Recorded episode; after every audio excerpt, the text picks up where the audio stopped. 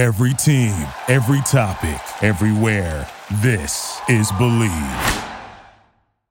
Coming up on In Flight Snack, Bilal and I are finally back together. It's been over a week since we last talked. We talked about where the Jets stand right now going into Giants week, coming out of the bye week. We talked about the season that's been so far. We looked ahead to what could possibly happen, and we answered a ton of fan questions. So if you didn't get your questions in, we'll answer them next week again also. But great job by Bilal answering all these awesome fan questions. So, uh, a really fun episode. All that and a whole lot more coming up next on In Flight Snack. Stay tuned.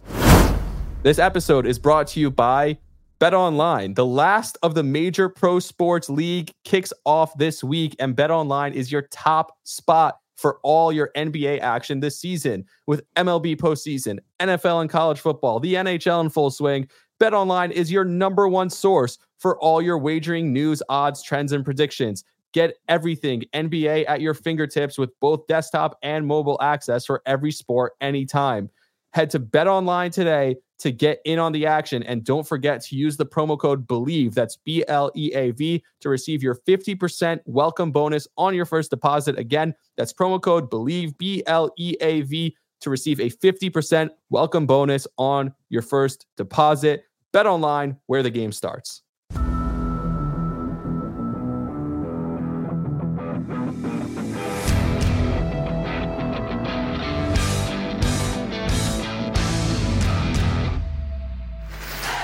Back to throw is Hurts. Looks left, throws left. It's intercepted. Picked off. Running right, Tony Adams. He's inside the 25. Breaks a tackle. Down to the 10 yard line. It's a toss for Powell. He's got the angle. He's got blockers. Powell working the sidelines. Powell goes all the way. Touchdown, Jets. Well protected. Looks left. Heaves a bomb down the middle of the field. It is broken up by Jordan Whitehead. The Jets are going to win it. Yo, it's Quinnen Williams here, and you listen to In Flight Snack on the Bleav Podcast Network. Let's make sure we play like the New York Jets. Let's go to eat a damn snack.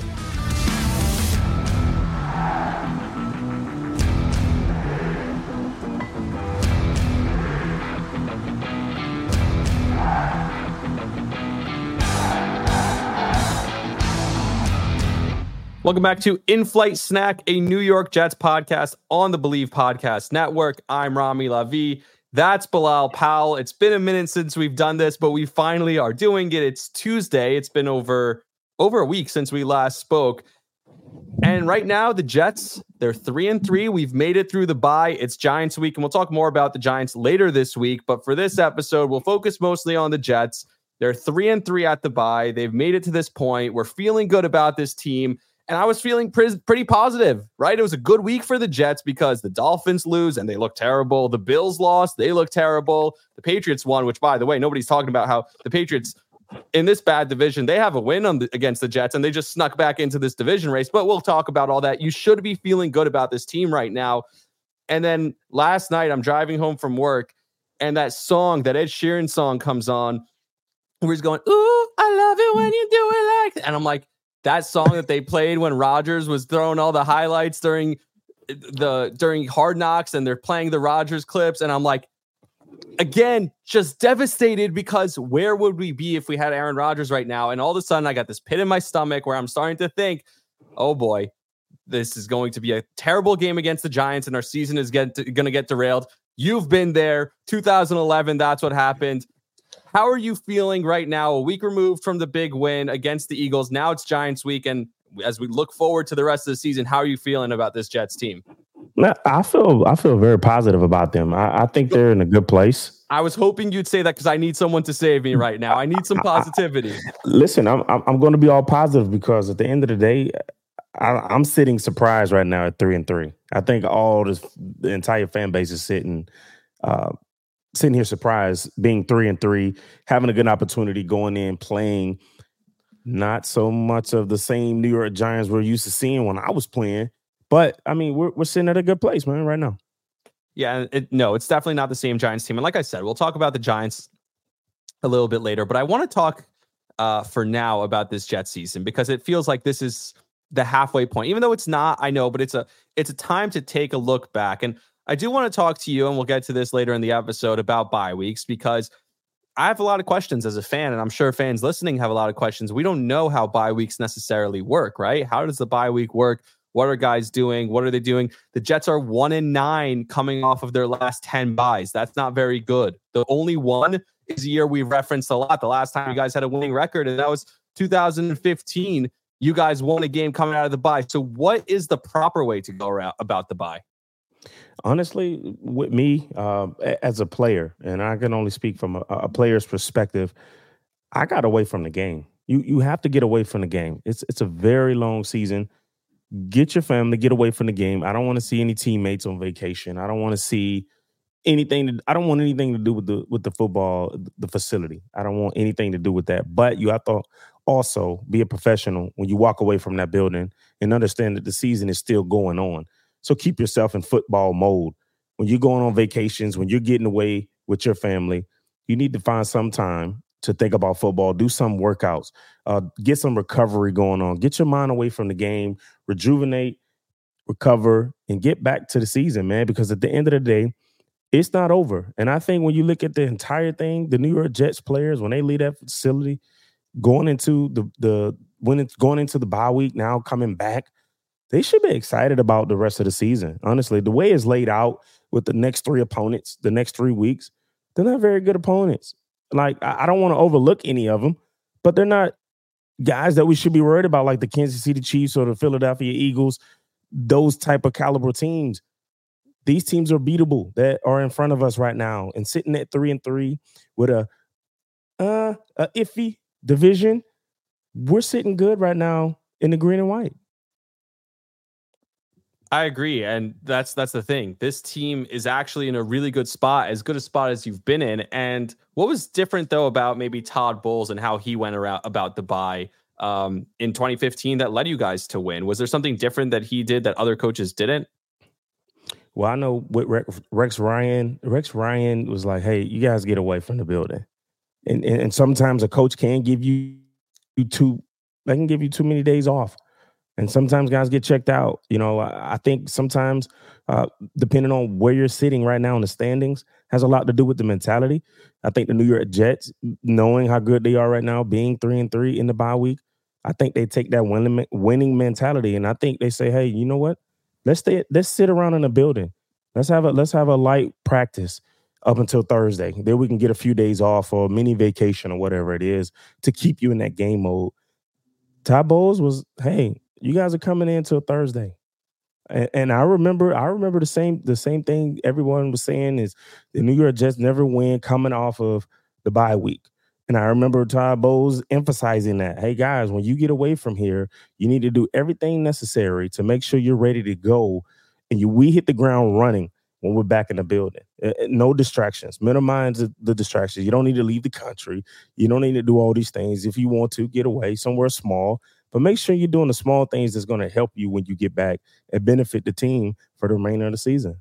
So that year was an early bye. Also, it was a very early bye. It was week five. You were three and one at the time. Do you prefer an early bye to a later bye? Is there a benefit for one over the other? I like the early byes.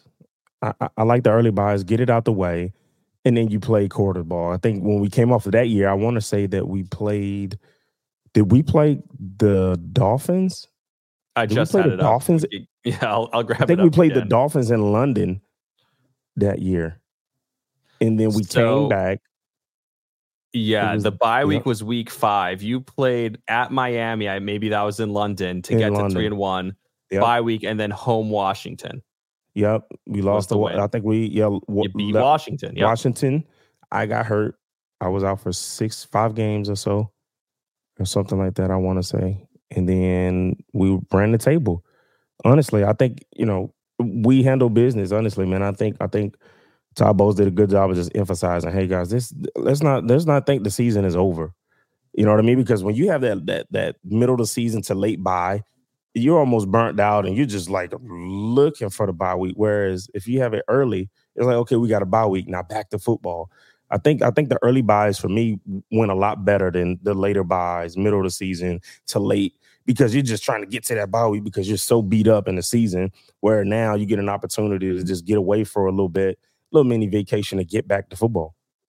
Well, that might have been the only time in your career that you won coming off a bye. I'm quickly checking, but this, team hasn't won coming off a bye since then. And the thing about that is the team went two and four after that, right? They come off the bye, they they go they win the first game, and then they go one and four from there on out. And then you guys ran the table. So, like you said, there's something interesting where maybe the early bye still you kind of felt that juice later in the season where you started to gel. But this with this team now, getting back to this year, this team needs to focus right now. The time is now because, like you mentioned, the three games coming off the bye are easy games. So, how do you think this team comes out prepared? They can't have a lull after the bye. They have to go hard. How do you think this team is going to be prepared for the next three games? Honestly, I like the fact that we're coming off of a bye and we're technically back at home at a home game. It's not an away game, right? I, well, I, I just heard from go, Tiki today. He told me that you play, you stay in your own locker room. You stay, you stay in, your, in your own, own, locker room. Yep. You know, the only thing that's going to change is maybe the color things going on around the stadium and pulling up. You see, you know, you're going to see more Giants fans tailgating or whatever it may be. But you're back at MetLife. Uh, I mean, how how how great for I guess the football guys are listening to you finally, Rami they're, they're, listening to you say, "Hey, man, how do we have to lay this thing out for About us?" About damn time. you know what I mean? So now you you're coming off of a bye week. You're back in MetLife playing against you know you, you pretty much the battle of the city. It's a big game. The Giants aren't playing well. We're playing well enough, right? I think we're shocking everyone being three and three over you know the New York Giants sitting at two, what, two and four, two and five, two and four so I I just feel like we're in a better position than the New York Giants. And it's just going to be a fun game. It's going to be one of those just fun games. And I think our defense, all right, let's be honest, our defense is going to play a lot better than the New York Giants offense. Yeah, two and five, and I'm glad they won because if they were desperate for a win, if they're one and six, desperate for a win, that would scare me more. But so I'm I'm kind of glad they won. But again, we'll talk more about the Giants on next episode. Let's talk about the Jets right now, if you had to give a report card, because this is the semester, I guess, right? The 1st mm-hmm. six weeks. If you had to give a grade, I want you to go, and we did this with Joe last week when you weren't on. I want you to give us a grade for the offense, the defense, special teams, coaching. We go position by position. Um, I didn't give mine yet, so you'll start with offense. I'll take the offense, and then we'll we'll flip flop. All right. Okay, man. I, will definitely have to start with the offense. I have to give them a C minus. I have to give our offense a C minus.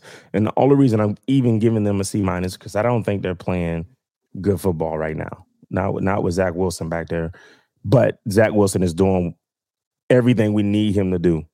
He's taking care of the football. Now, it, do we do we want to see him get in the red zone and score more points? Absolutely. He's doing exactly what they need him to do, and that's just manage it. We're not looking for him to come out and throw for 300 yards. We're just looking for Zach Man- Zach Wilson come out, manage the team, take care of the football. So I'm going to have to get him a C minus. Uh, I think they can improve in a lot of places. I think one, you still have to continue to get Breece Hall involved with the with the offense. I think you still have to find a way to get Garrett Wilson the ball, get creative with him moving around. And now that Mecole Hardman, who I've been screaming for to come now that he's gone, I think you have to just continue to find ways to do these gadget plays. I think the New York Jets play better football when everyone is involved with the game plan, when everyone is touching the ball.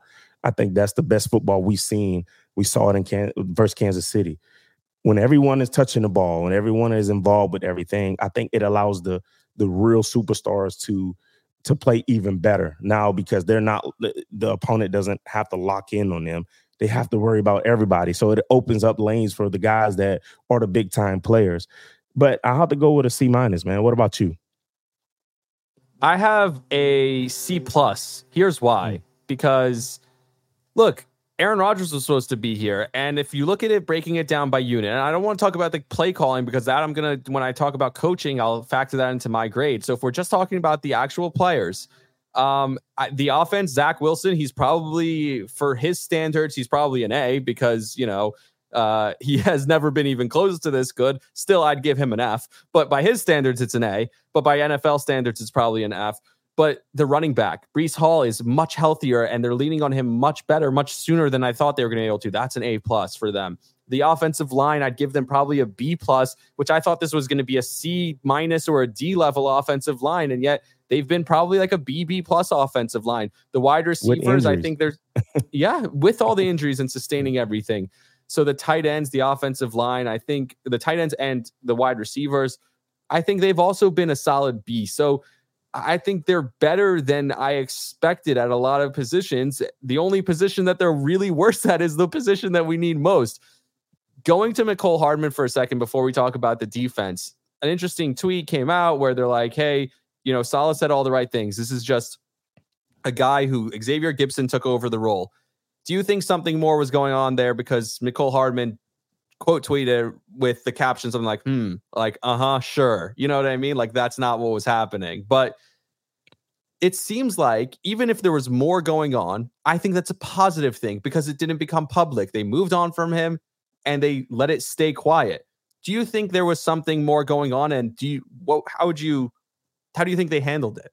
I, I think it was yeah, there was more going on behind the behind the scenes. Yeah, you've been saying that all year. You I, you have been. But you have to take your hat off to Mecole Hardman for not speaking on anything other than I want to play, I want to win. Like you have to take your head off to that guy. You know what I mean? But I'm t- I told you, I said when you see a guy get signed in free agency, you're you're looking at it as how are we going to use him? Well, you brought him over here because one, you're watching film on him on him before you bring him in.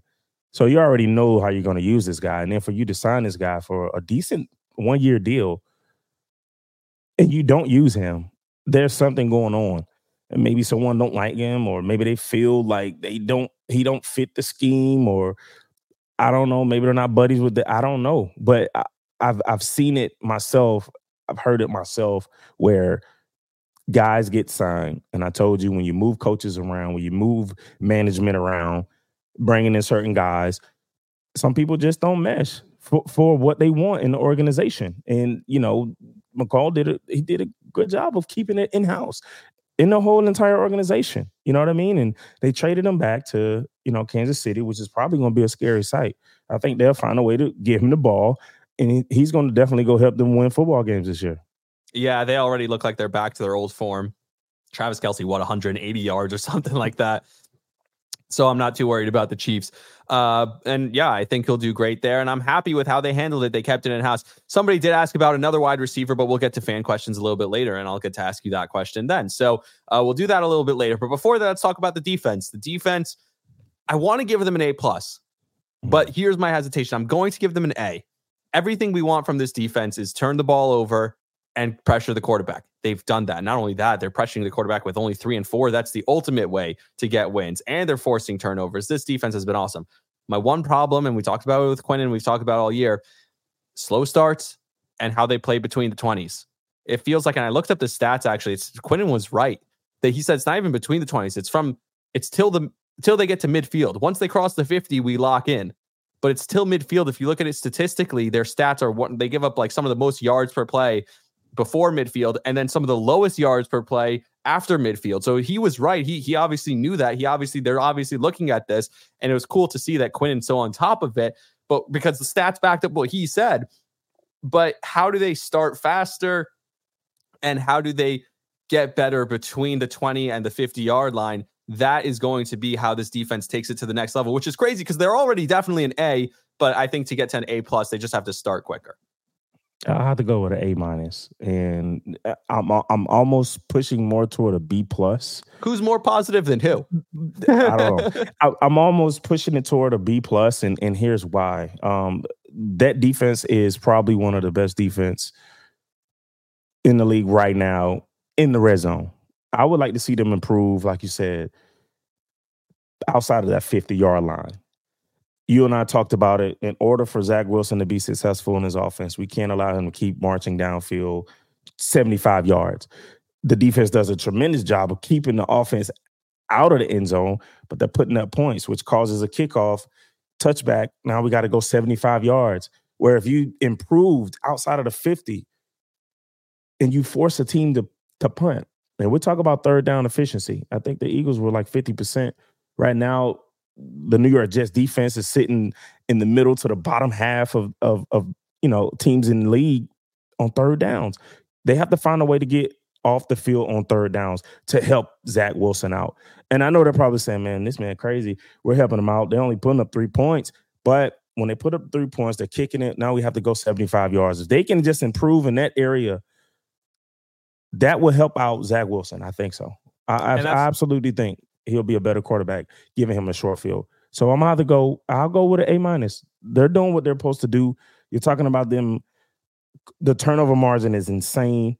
I mean, the the talk of it is saying, hey, offenses sell tickets and defense win games. Well, right now, defense is selling tickets and they're winning games for the New York Jets, man. So I'll yeah. have to go with an A minus just because they need improvement in the areas uh, on the field. Yeah, I would say that with that, it, it's it's almost too reliant on the turnovers, and that's why you need to start forcing teams to punt because if they don't get the turnovers, which sometimes the turnovers run dry, they lose games. So I, I mm-hmm. do agree with you there. As far as special teams, A plus. This has been the best unit on the Jets for me. Um, Zuerlein has been perfect nearly. Thomas Morstead, I think, is the team MVP so far. And Xavier Gipson has been a pleasant surprise. And even in the game when they lose Justin Hardy and you think all of a sudden there's going to be a tough time, right, with your special, he's one of your special teams leader. He's a captain.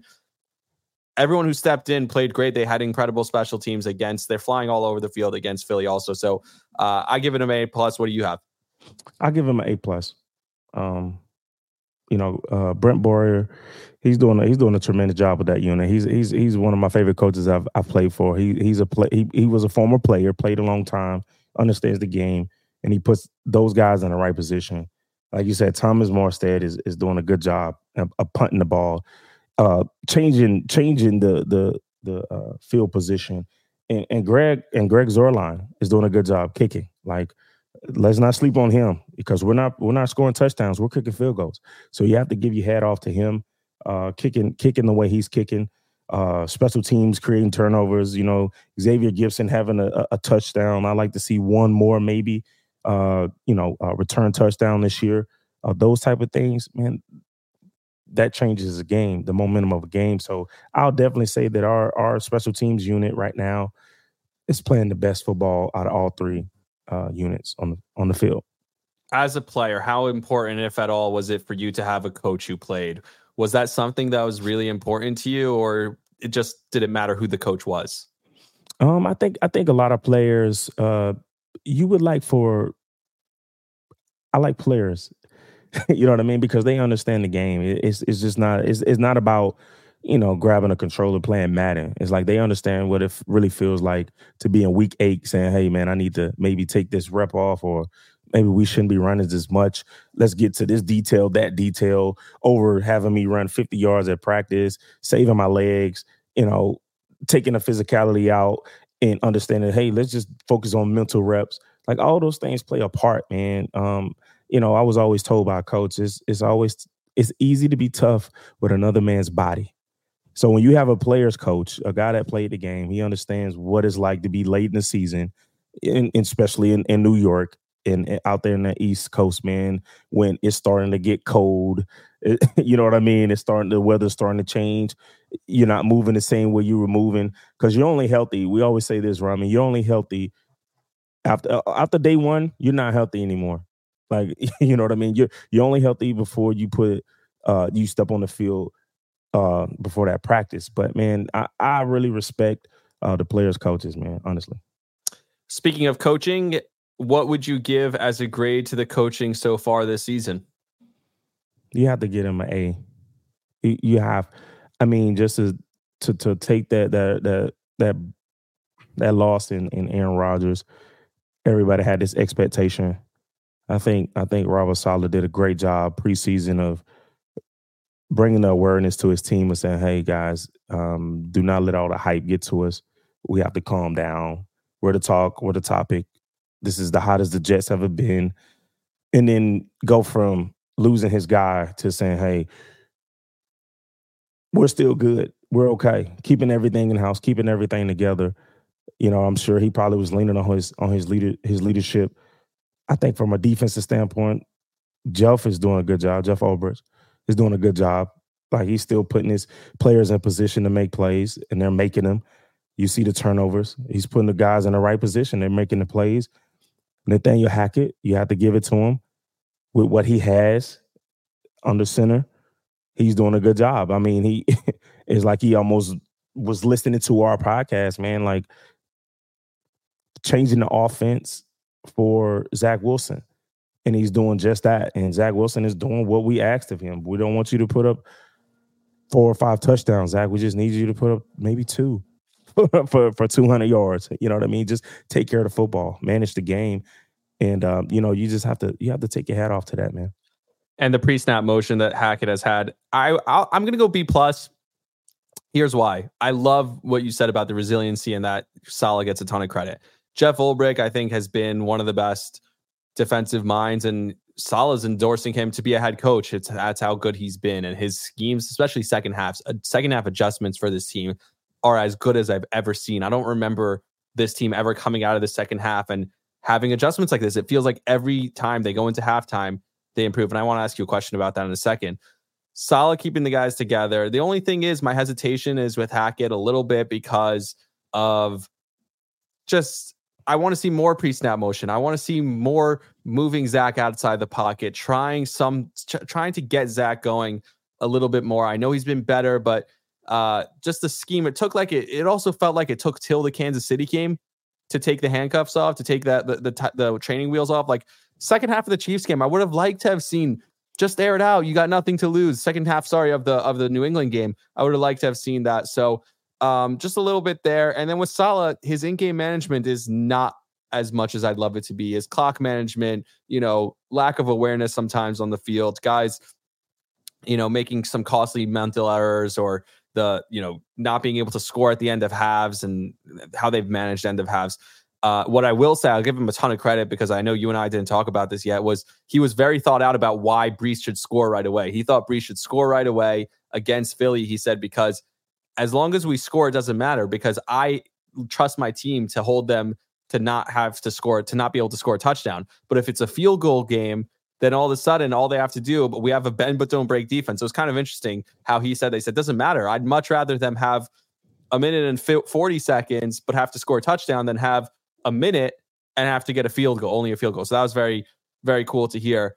Um, I want to ask you about that though, about adjustments. I, so my grade's a B plus, but about adjustments, how often is it? Like, what is that? Do they actually go? You only have like by the time you get into the locker room, it's probably what ten minutes in there. Like, mm-hmm. are is there any actual real adjustments that happen? Because people talk so much about halftime adjustments, everyone makes a big deal about it.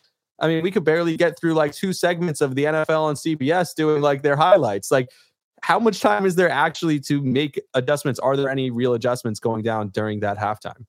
Absolutely. That's the third phase of the game. You know what I mean? Like when you come out, the first phase is game plan. And and then the second phase is, you know, you get in there the second quarter, they kind of you kind of filling out the opponent. Like, well, they're not playing the way we thought they would play. They, you know, this this linebacker isn't playing like I saw on film. He's falling back or he's shooting, he's overshooting. And then when you get into halftime, it's like, hey guys, they're they're adjusting well to our da da da. So this is what we need to do. They're adjusting to our three by one, right? Our trips, or they're adjusting to this, and we need to come back with this. We're all right. We've already shown this, so now we can hit them with the counter. Now we can do, and that's good coaching. You have to make adjustments. You have to make adjustments. And and Rami, I've been a part of teams where coaches didn't make adjustments, and you saw it. And I won't say it, what coach but I remember the year, and I'll it was say it, Adam Gase. Okay, go for it. Oh, absolutely. Uh, yes, you could tell. I mean, he did not make adjustments. I'm like, how are we not making adjustments at halftime? I'm like, they're killing us. They're, I mean, they know exactly. It's almost like it's almost like they they knew exactly what we were running.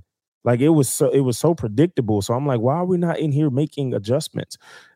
And it's miserable as a player because I'm what like, are you hey, doing man, at halftime if not making adjustments? Like guys are checking their phones and stuff. Like what's happening? I, am chilling, man. I'm you know I'm on the bike or something. I'm stretching. I, I, might eat me a little you know snack or something like a little peanut butter and jelly sandwich. In flight you know, snack, in game snack, yeah, same thing. You know what I'm saying? But it's just like man, there was no adjustments being made. There was no not one coach on on the board saying, "Hey, we need to be doing, you know, they're overshooting this, and we're going to sit here it's like nothing. It's like we're just gonna go out here and get beat up, and and you saw it. that was probably the worst football I've been a part of my entire life. Dude, it blows my mind. It's just, I mean, I I know it from watching it, but just hearing it, it it, it boggles my mind. All right, well, hope it seems like they have adjustments and they're making halftime adjustments this year, so that's the good thing. Uh, so we won't have to talk about the Jets' embarrassing past. Speaking of adjustments, there are some things that you have expectations, high expectations for coming into the year. Some things you have lower expectations for, and you have to adjust your expectations. So, what's been your biggest surprise from what you've seen so far in the first half in a positive way, a pleasant surprise? And what's been your biggest disappointment from the first half so far? Um, my biggest surprise right now is the fact that the New York Jets are sitting at three and three. I, I don't think. I think when when Aaron went down, I think everything. I think people were thinking a winless season. They were thinking a winless season. They because they they've been on the same train with Zach now for three years. One quarter into the Chiefs game, it felt like a one win season. Yeah, we did exactly. And then now to see them three and three, and to see the way the division is playing out right now, and to see that they have a chance, is very surprising to me. Um, I called it, but I'm still surprised. You know, I like to I like to speak the positive, but I'm I'm surprised, and I think my biggest disappointment right now uh, with the way everything is playing out is that loss to the New England Patriots, especially with them beating uh, the Buffalo Bills uh, Sunday. I mean, you wish you would have had that one back. I think if we, I think I wouldn't say wait, if the New York Jets played somewhat the way they've been playing in these last two or three weeks, that will be a win for the New York Jets.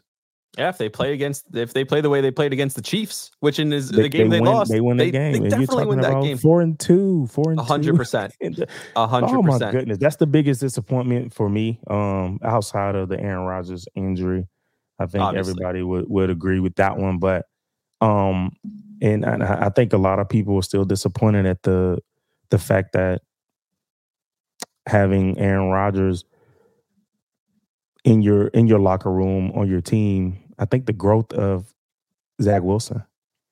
Yeah. And the development of Zach Wilson. I mean, he came out like he was timid, and I'm like, you have nothing to lose, man. Like, let right. it go. I'm I'm still waiting. I think we're all waiting for him to let just let it go. I mean, at the end of the day, just let this thing go. You know what I mean? And that's that's one of my biggest disappointments. Well, before we take a quick break, I want to ask you this.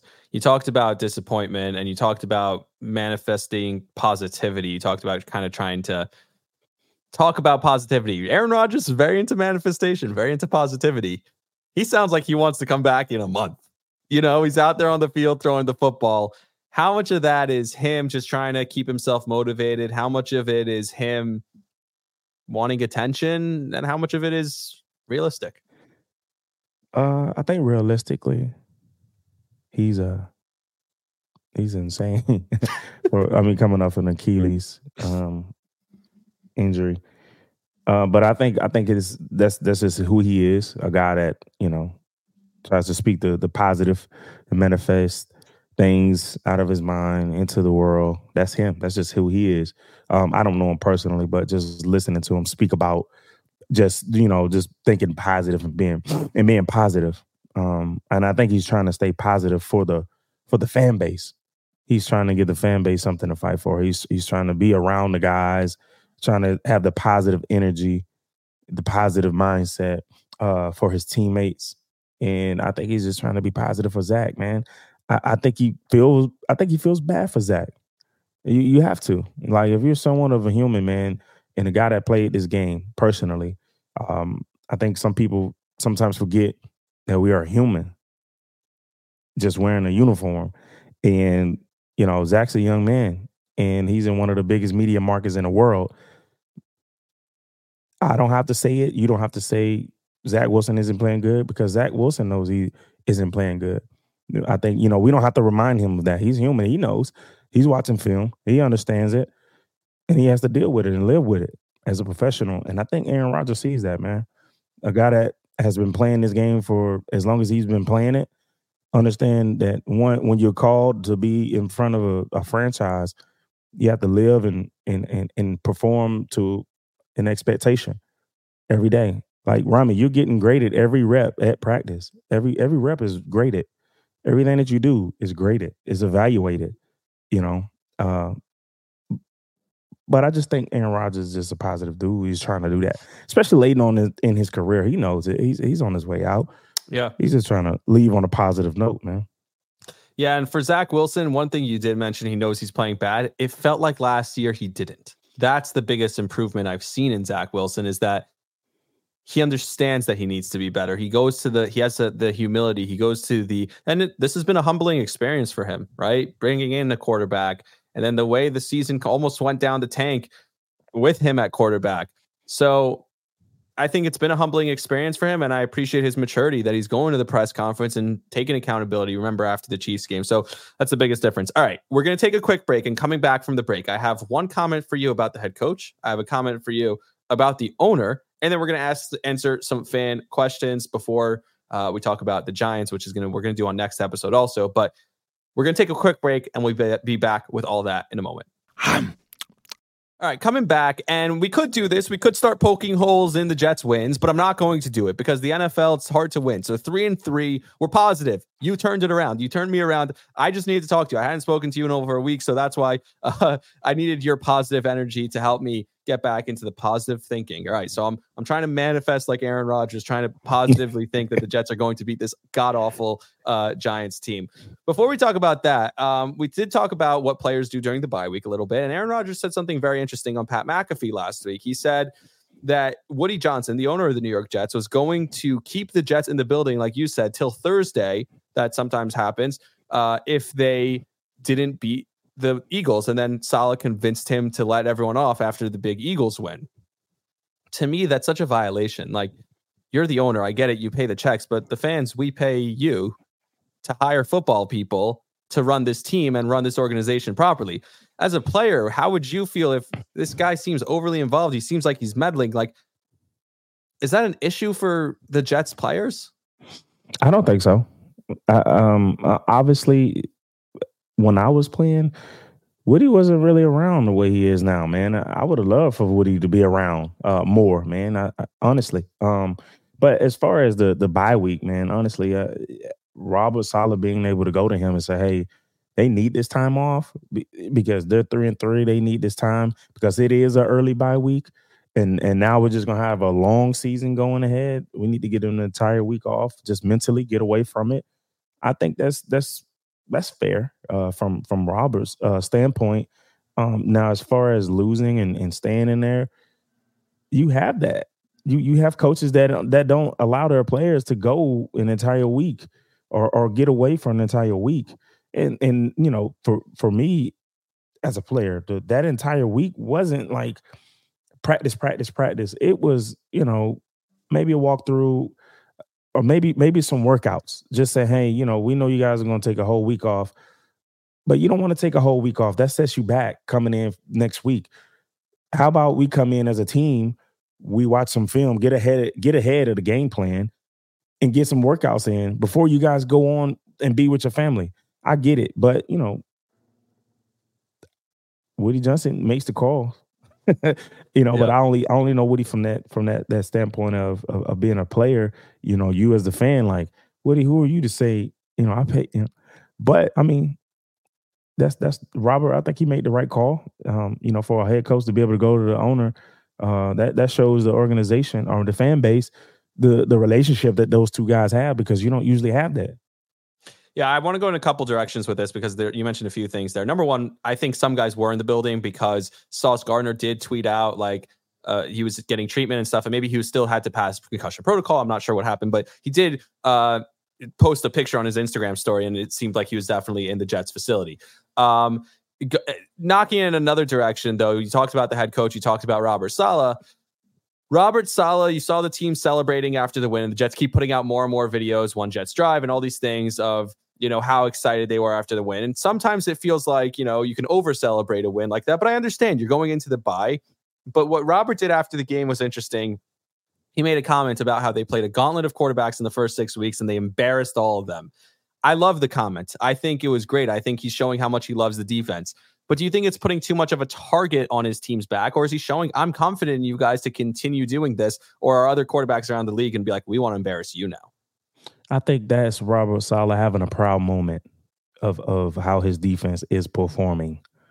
Being maybe he's starting to return receipts. Some of those yeah, exactly about. because because he probably heard the comments. He's he's been getting uh, probably some who who knows? I mean, certain comments about when Robert went um uh, Aaron Rodgers went down, and he's probably saying, "Hey, we st- we're still here, regardless of of what you write as as a reporter, regardless of what you say on the blogs or, or whatever it is."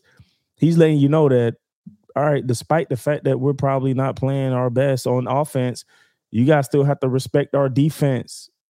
Like you have to respect what they're doing. They're, they, I mean, what they did to arguably the best quarterbacks in the league, what they did, right? He's still saying, hey, our defense is alive, our season is still alive, and, and we're going to continue to fight.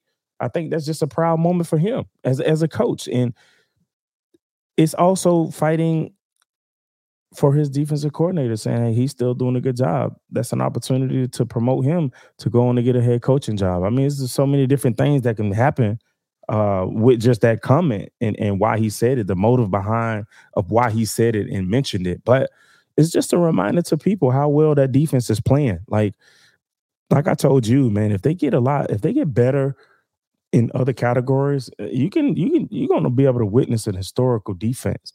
I mean, if they can just find a way to play in other situations the way they've been playing in the red zone, it's gonna be historical right? And it's going to be something that you're going to talk about for years to come. If the New York Jets, sorry, Giants, Giants week, talking about the Giants. if the New York Jets find a way to get into the playoffs with just the defense, the heart and soul of this defense, Bravo Saleh wants to make sure that you remember that interview when he said it.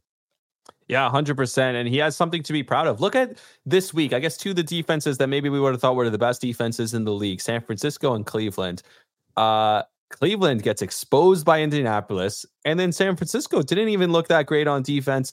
Obviously, you know, that one interception could have been, or the one touchdown could have been an interception, but they also, the other interception could have been a touchdown. So, you know, you go back and forth with that with Jordan Addison, some crazy plays. But the two defenses, San Francisco and, uh, like I mentioned, um, Cleveland that maybe you would have thought are better than the Jets, they got exposed this week. So you see that the Jets defense really could be an elite, maybe number one defense in the league. So I do like him saying that. Now, we're going to go to fan questions. And I want to do this as often as possible. I want people to send in questions. I think we're going to try and do this every Thursday, uh, but I want people to send in because Bilal is happy to answer your questions. And this is why I, I kind of gear this episode more towards me asking questions to Bilal about players and different things that you guys can speak to the bye week and all these things that I asked you today because I feel like that's what people want to hear. You have such a unique perspective being with this organization for nine years.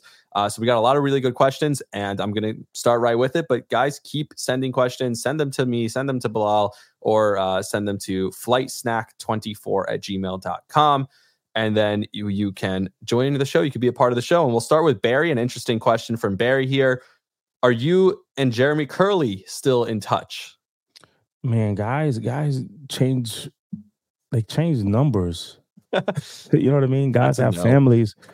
yeah, guys have families. Guys, guys, numbers change. You know what I mean? Like, uh, guys, you know, obviously, man, with football, man, we're around each other almost twenty four seven. So when you hang up the cleats, man, and guys living in different cities and states, it's just hard to stay in touch with with everyone, man. You you you may have a few that you stay in touch with, but um, Nah, man. Honestly, no.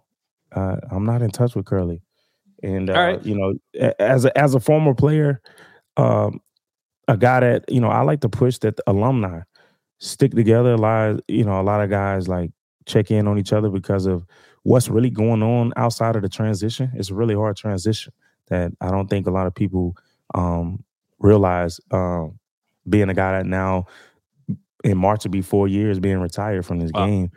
You know what I mean? So Yeah, and I feel like also he's not a guy who I've seen a lot back in the facility, back in the building. It's nice that you're getting involved with the team again, and I think that's super cool. And uh, it doesn't seem like he's like that, but hey, let's try and get him on the podcast. Brandon Marshall told me to get back involved with the organization. That's awesome. Brandon, I talked to Brandon uh, probably about four or five months ago, and the first thing he said was, "Man, you need to get back in back in the building. Like, what are you doing?" You know what I mean? Like, because yeah. guys like to stay away from it. You know, when they do that transition thing, they don't know if they're welcomed or not. And he's like, man, they want they want you back in the building. You know, Brandon Marshall. So shout out to Brandon for, you know, encouraging me to get back involved with the organization. Well, Woody Johnson, speaking of him, posted some of the best moments from Jets Giants weeks, and he posted the video of you and the video of Brandon also. Uh, you guys had two huge touchdowns, obviously against the Giants. Uh, so that, that, that was fun to see. Some fun, some fun throwback memories. Justin uh, wants to know when are you going to another Jets game this year? I know you think you told me you're coming back in December. Am I right about that? So are you going to be hitting up a Jets game when you come back in town? Yeah, I, I'll, I'll have to wait because I just took the the national head coaching job for uh, Team Kentucky here uh, for sixth graders, and you know hopefully we'll be competing for a national championship. Uh, not only, oh man, listen, uh, I'm excited for these young dudes to come up and, and get some good coaching from my staff, man. You know, I handpick my staff. So, but uh, I'll try to get to a game. I, am I want to try to catch that um, that Browns game for sure. Because uh, you know it's not it's only like four and a half hours for me, so I'll drive up or whatever and, and go to that game. So I'll catch a couple games. I really want to try to get down to that uh, Miami game down in Miami. Yep. And uh, maybe one more home game I want to try to make this year. So maybe maybe three more games you'll probably see me around. And if you see me, say what's up. I'm cool. Do what you want. Buy me a drink. Whatever you want to do. I can attest. I ha- I haven't met you in person yet, which is crazy because we've been doing this a while. But uh, yeah. yeah. I can attest that you're you're a cool, good, really good person and fun to hang out with. So uh, that's that. Here's a great question from a, a just an all time award listen w- award winning listener who every episode after every episode he texts me and he always wants to give me feedback and stuff. So he's been awesome. His name is Mo. Here's what he asked. He said, most fans know what's going on before a season, how deep a team is, how good the offense or defense could be. We generally have an idea of our team, of how good our team is going to be. With that being said, Bilal, what's the vibe in the locker room pre week one of a team that collectively knows it will not be competing for the postseason that year? I'm sure you've had a feeling that feeling a few times. Is the locker room different I've always wondered just going into the season when you know this isn't going to be a championship team, is there a different vibe in the room going into the season? Absolutely. You can look around, you can almost compare guys. You can look at your corners, you can see who they drafted, you can see who they brought in for free agency. You see how guys are getting evaluated at practice. You see who's making plays, who's not, who's supposed to be making plays and they're not guys that you bring in, depending on they're hurt, they're staying hurt, they don't practice, they got a different mentality that they bring over from another organization. Guys that come to one of the biggest cities in the world and they don't know how to adjust to it. You see it, you feel it. And um, unfortunately, being professionals, you would think everybody has this one goal. Um, you think everyone loves football. You think everyone knows football you know, everybody's playing football, but not everybody that walks through that door knows football. You know, and that, that's from a coaching standpoint as well. Like some coaches didn't even know what they were doing. You know, they they got on staff because of a buddy was in position to bring them in. You know, some guys that get, that get signed or on a buddy system that they bring over, knowing good well they don't fit the scheme that we have, but they just bring them over because of the relationship that they have with somebody else. There's a whole bunch of things that go on, man, with that. But you can definitely sense the vibe of okay, we look like a put together, a well put together team. And then there's times where you like you look around, you like, man, how is this dude even in the NFL? Like, how's he in the NFL locker room? Like, who, who, who? yeah, it's a whole bunch of things. Trust me, you you know as a player, you know as an organization. I think if if you know what I mean? Like if if it's going to be the season or not, or so down. How do you year. make it through? Uh, just a follow up. How do you make it through 17 games or 16 games of getting really beaten up for 16 games straight, knowing that you're not getting anywhere this year? Honestly, I not- just like- love, I just love the game right? of football. I, I love the Yeah. game of football. You know, I can't speak for everyone else. I, I really love the game of football, and you know, I pride myself on being a good teammate. So no matter who you brought in, you know what I mean. I, I never had that that that chance, the opportunity to really be a, a, a starter. I think I could have been a starter had I had that chance, a full time starter. Um, but you know, then bringing in certain guys, and you know, maybe they didn't like what they saw with me. Um, I, I really didn't worry about what everyone else was doing. I just made sure that I I, I was a good teammate, um, that I was prepared, uh, because I understood the that it was a privilege playing in the NFL. You know what I mean? They could have picked anybody else, but they picked me, and you know, um, I never took that for granted. Um, I prepared like a professional because I saw, you know, my veteran LT prepare the way he did, and I was a, I was a I was a sponge when he was in the building when he was walking around, and I, and I saw this greatness walking around, and that's what I wanted to make my mimic, you know, my career off of. Uh, definitely fell short of that, but uh, played a long time in this league, and you know when you when you have Curtis Martin walking around and you see him and he say to you, "Hey, you need to play ten years," and you are in year year three, like, how am I going to get to ten years? And I played nine, so but I did everything that that was necessary. Um, you know, I tried to be as consistent as possible. Um, that's that's one of the big big upsides of playing and being a veteran is being consistent, no matter what system. Um, you know, I played in off I played in seven offenses. I've I've I've heard the people that say if you want to kill your career, go to the New York Jets. Well, I played there nine years and I averaged four point three yards with the opportunity that was given to me. I did everything necessary, man. You know what I mean? I think your attitude is what made you such a fan favorite. So, uh, I, I again, I appreciate hearing that. A couple more here. One from Dave. He, he, I know we talked about this earlier on an earlier episode, kind of jersey swaps, but he, uh, he asked who, which players have you jersey swapped with? Oh man. Or I I guess you could just give me your top I three. got uh, my top three. I got an LT jersey. I didn't swap That's- with him. I just I needed that one though. Yeah, I got an LT. I have a Brandon Marshall. Um, Brandon Marshall, the linebacker, obviously. the who played for linebacker. Denver, yeah, right? the linebacker. Yeah. Yeah. the linebacker. Um, a Jalil die. So funny. Do you have a Brandon. Marshall, the receiver, who you played with, or You know what, man? I, I told B Mars the other day. I think it was a long time ago. I sent the jersey for him, the sign. He sent it, put it in the mail, and I never got it. So I, I don't know if somebody like like, hold on, Brandon it's Marshall sending something to Bilal Powell. Like, nah. yeah, Yeah. it never arrived. I hit him up. He was like, oh, I don't know. But I, I still I still want to reach out to a few guys, man. Like I got to get my boy Demario Davis jersey. Uh, I got a Jeremy Kerley jersey when he was in San Fran. Had to get that. We was we were draft mates. I want to make sure I get a Muhammad Wilkerson jersey. Um, I want to get a uh, Chris Johnson jersey. Um, I got to get a Fitzpatrick jersey. Uh, and I got a whole bunch in in, in stores that I that man, I don't, I, I gotta get them things up. Matter of fact, they all framed. I, I don't know what. I, I'll tell you what. I'll, I'll record it and send it. We can try to post it so that you can see it on the on the YouTube channel. All right, perfect. Yeah, we'll do some social content. Good, good. Uh, so look out for that, Dave. Um, two more questions. One we saw on uh, Twitter, and you you kind of quote tweeted this. What were you thinking during that run against the Giants? Catch and run, famous play. We have it in the open of every episode. Uh, what was going through your mind during that run? Man, I just remember the late Tony Sparano telling me when I was a young running back, and um, he was big on the power scheme. And you know, I I, always wanted to kind of like bounce and bounce and bounce. He was like, "Hey, BP, come here." He was like, "Man, you need to learn to. You got to run through the smoke. Trust it. Run through the smoke. Run through the smoke."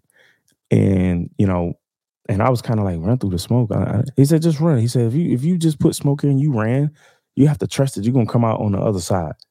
and ever since then, um, I think that changed my game. Honestly, coming from him, very next play we ran a power, uh, power right, like 36 power, and I just remember just running. I broke an arm tackle from Bart Scott, and just kept going. He was like, "That's what I mean by running through the smoke." So when I got that play, you just got to get it and go. It's, it's one of those things where you knew they were in the prevent defense. They were just trying to stop you from getting the first down, trying to just hold you to three points, and it allowed the the, the lineman and it, it was man to man. And if you look in that video, I didn't. T- I was supposed to turn around and turn my back to the linebacker, but all all practice, I told I told Chang Gady, Ken- uh, uh, Chang, um, what was that? Chang Gailey. Chan Gailey, yeah. Sorry. Yeah. Um, I, I I told him, I said, man, coach, I don't feel comfortable turning my back to the to the defense. He said, well, you got to. You got to look like it's run, you're running a, you know, running toward the sideline. I said, no, coach. I, I, and I was supposed to do it, and I didn't do it, and it ended up being, you know, uh, man to man.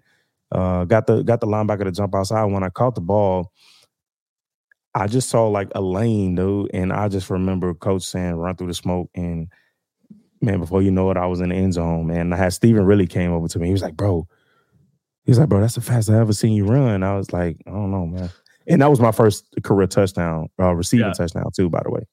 Yeah, and by that that tunnel that opened up for you, it's what I hoped the Lincoln Tunnel was going to look like today. It did not. So just uh just a heads up there. But um Yeah. one more fan question and, and then uh I will ask you a question and then we'll get into Giants next week.